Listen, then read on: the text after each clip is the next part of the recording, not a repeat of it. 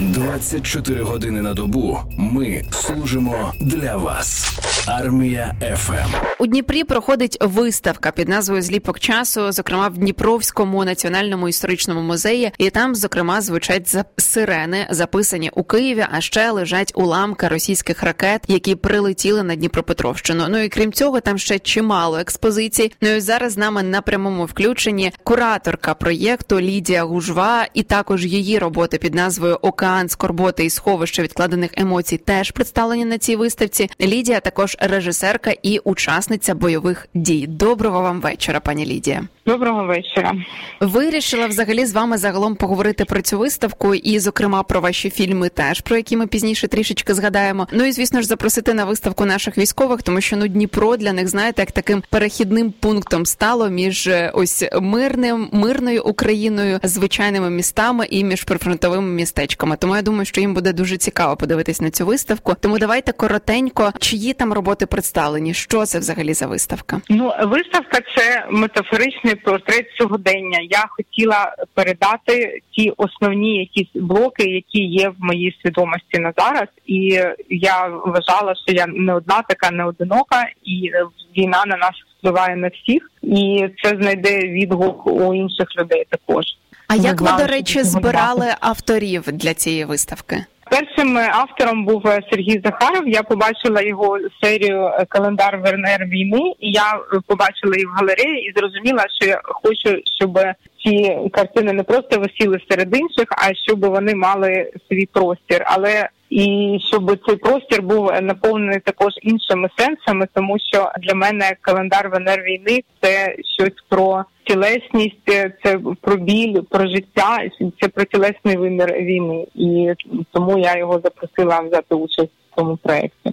Ну я взагалі дуже сильно обожнюю мистецтво і картини. Для мене це взагалі знаєте. Я колись дивлюся, то переживаю купу емоцій через різні картини. І я трішки поясню нашим слухачам, бо вони не мають змоги зараз дивитися, що це за картини. Е, отже, е, ось ця ось експозиція під назвою Календар українських Венер війни Сергія Захарова. Що в чому там суть? Це декілька таких картин. Там намальовані жінки, оголені жінки, і вони знаєте, як ніби у вигляді Венер, тобто вони без рук рук. І ось це я не знаю. Це це здається, ніби на поверхні лежить, але оце насправді дуже сильно вражає. Ми дивимося на статую Венери Милоської. В неї нема рук, але ми бачимо її красу, і в той же час ми не можемо не бачити, що в неї нема рук. Тобто для мене це про тіло, про жіноче тіло, яке є ну власне джерелом життя кожної людини, яка є на землі. Можна сказати, що це храм життя, і але цей храм крихкий він несе на собі відбиток часу і він тримається на плаву, тому е, завдяки нашому бажанню жити і він крихкий, він вразливий, але він живий і він є справжнім джерелом життя. І це все в одному. Це трошки ну це трошки лячно, але це правдиво, тому що в одному і вразливість, і джерело життя. Тому я вони мене вразили. Я навіть бачила, що не всі люди задоволені цією виставкою. Там казали, що це не актуально, і взагалі навіщо показувати оголених жінок, ще й виставили в такому музеї. Для чого це все? Мені здається, просто що оголеність наш нашому суспільстві досі ще трактується як виклик, і тим більше жіноча оголеність трактується як виклик. І думаю, багатьом можливо когось заділа це відчуття ну вразливості. Що ми намагаємося на на ну я хочу сказати, що це не єдиний експонат. Чому цій серії значить, на цю серію дивиться також вівтар перемоги, тобто і який уособлює віру в нашу перемогу, і те, що от ми намагаємося триматися. Ми намагаємося не не помічати нашу вразливість. І Я думаю, що багатьом людям, які так от застигли в тому, щоб не помічати свої вразливості, тільки там про позитивне, про хороше, про перемоги, про досягнення їм може бути болісно і неприємно, коли ця вразливість настільки очевидна. Можлива це реакція на вразливість. Ну і все рівно я думаю, що будь-яка реакція і погана це як знаєте такий маркер успішності виставки, тому можна її вважати точно успішною, і принаймні вона точно привертає увагу. Чому треба обов'язково сходити на цю виставку? Я знаю, що в психології є таке таке твердження, що нами несвідомо керують тільки те тільки ті процеси, яких ми не усвідомлюємо. І як тільки ми усвідомлюємо щось, ми можемо з цим працювати. Тому я на цій виставці представила такі масштабні блоки, які є от у свідомості, як вразливість, як відкладені емоції, як цей океан скорботи, по якому мандрівник цей плаває, який один і в своєму кругу, і в той же час там є вівтар перемоги, наша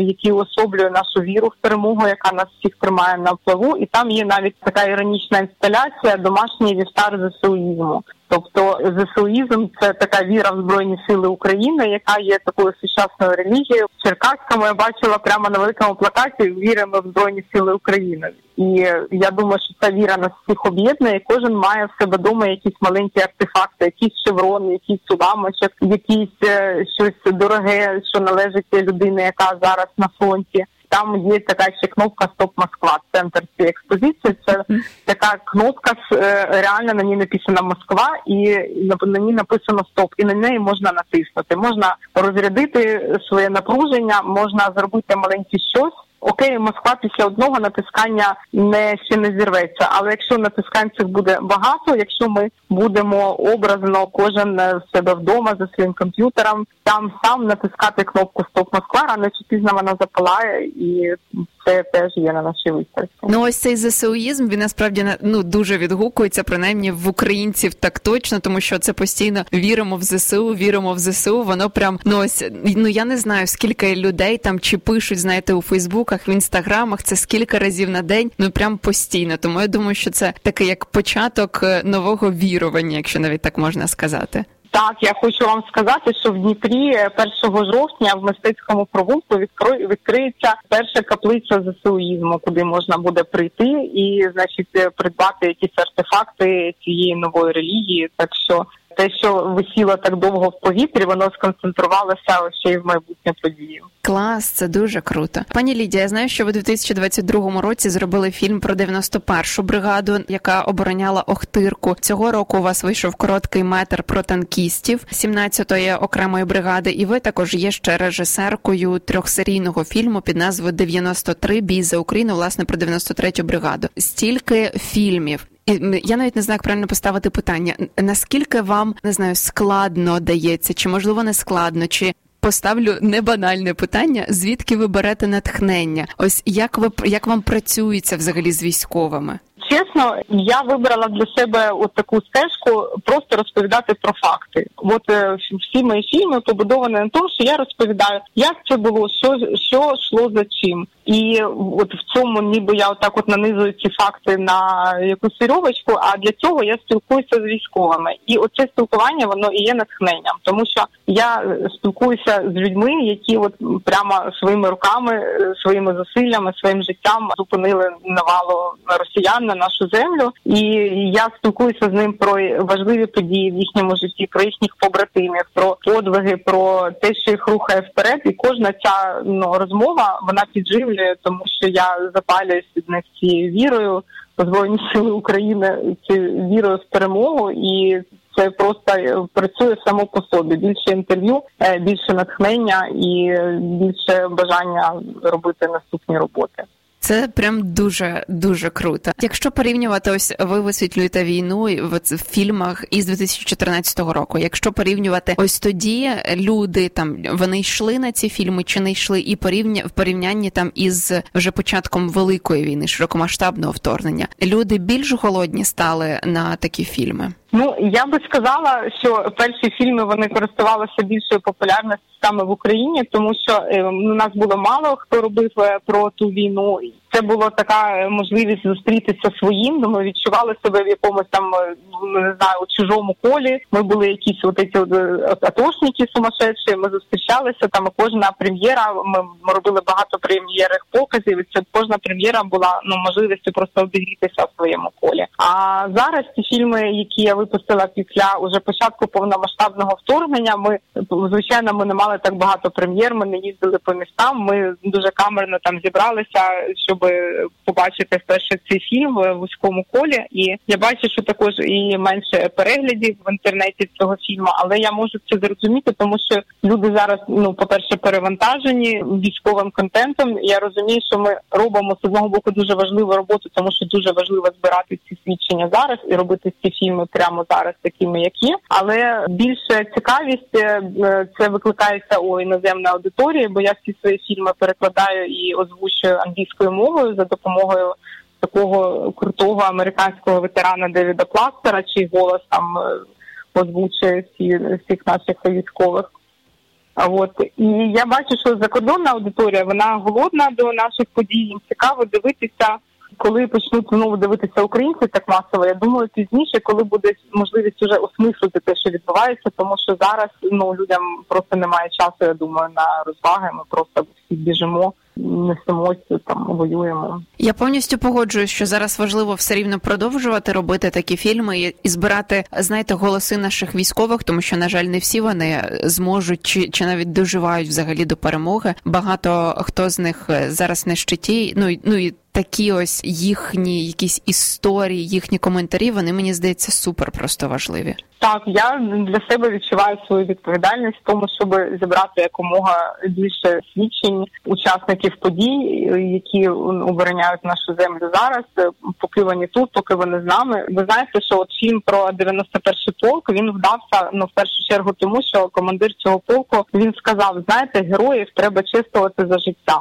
Тому ми змогли дуже швидко після цих подій, які описані фільми, після оборони Ахтирки, ми змогли почати там і завершити цей проект, тому що було бажання, щоб герої побачили себе на екранах зараз щоб людина отримала визнання, е, якого на яке вона заслуговує не колись там потім на пенсії або там її діти отримали. А зараз сьогодні, щоб військовий почув, побачив, що наскільки важливо те, що він робить. Пані Лідія, ваші фільми є доступні на Ютубі, наскільки я розумію, правильно? Так. Добре, тому я закликаю наших слухачів подивитися. Це, по-перше, фільм про 91-шу бригаду під назвою Доброго ранку. Ми з Охтирки. Також короткий метр про танкістів, 17-та окрема танкова бригада під назвою Будні танкістів. Ну і також трьохсерійний такий фільм під назвою «93. Бій за Україну. Він власне розповідає про історію від початку бригади від 2014 року, як вона почала служити, зокрема в зоні АТО. Ось пані Лідія, маєте декілька слів, щоб сказати нашим військовим, сказати людям, які і так уже є на фронті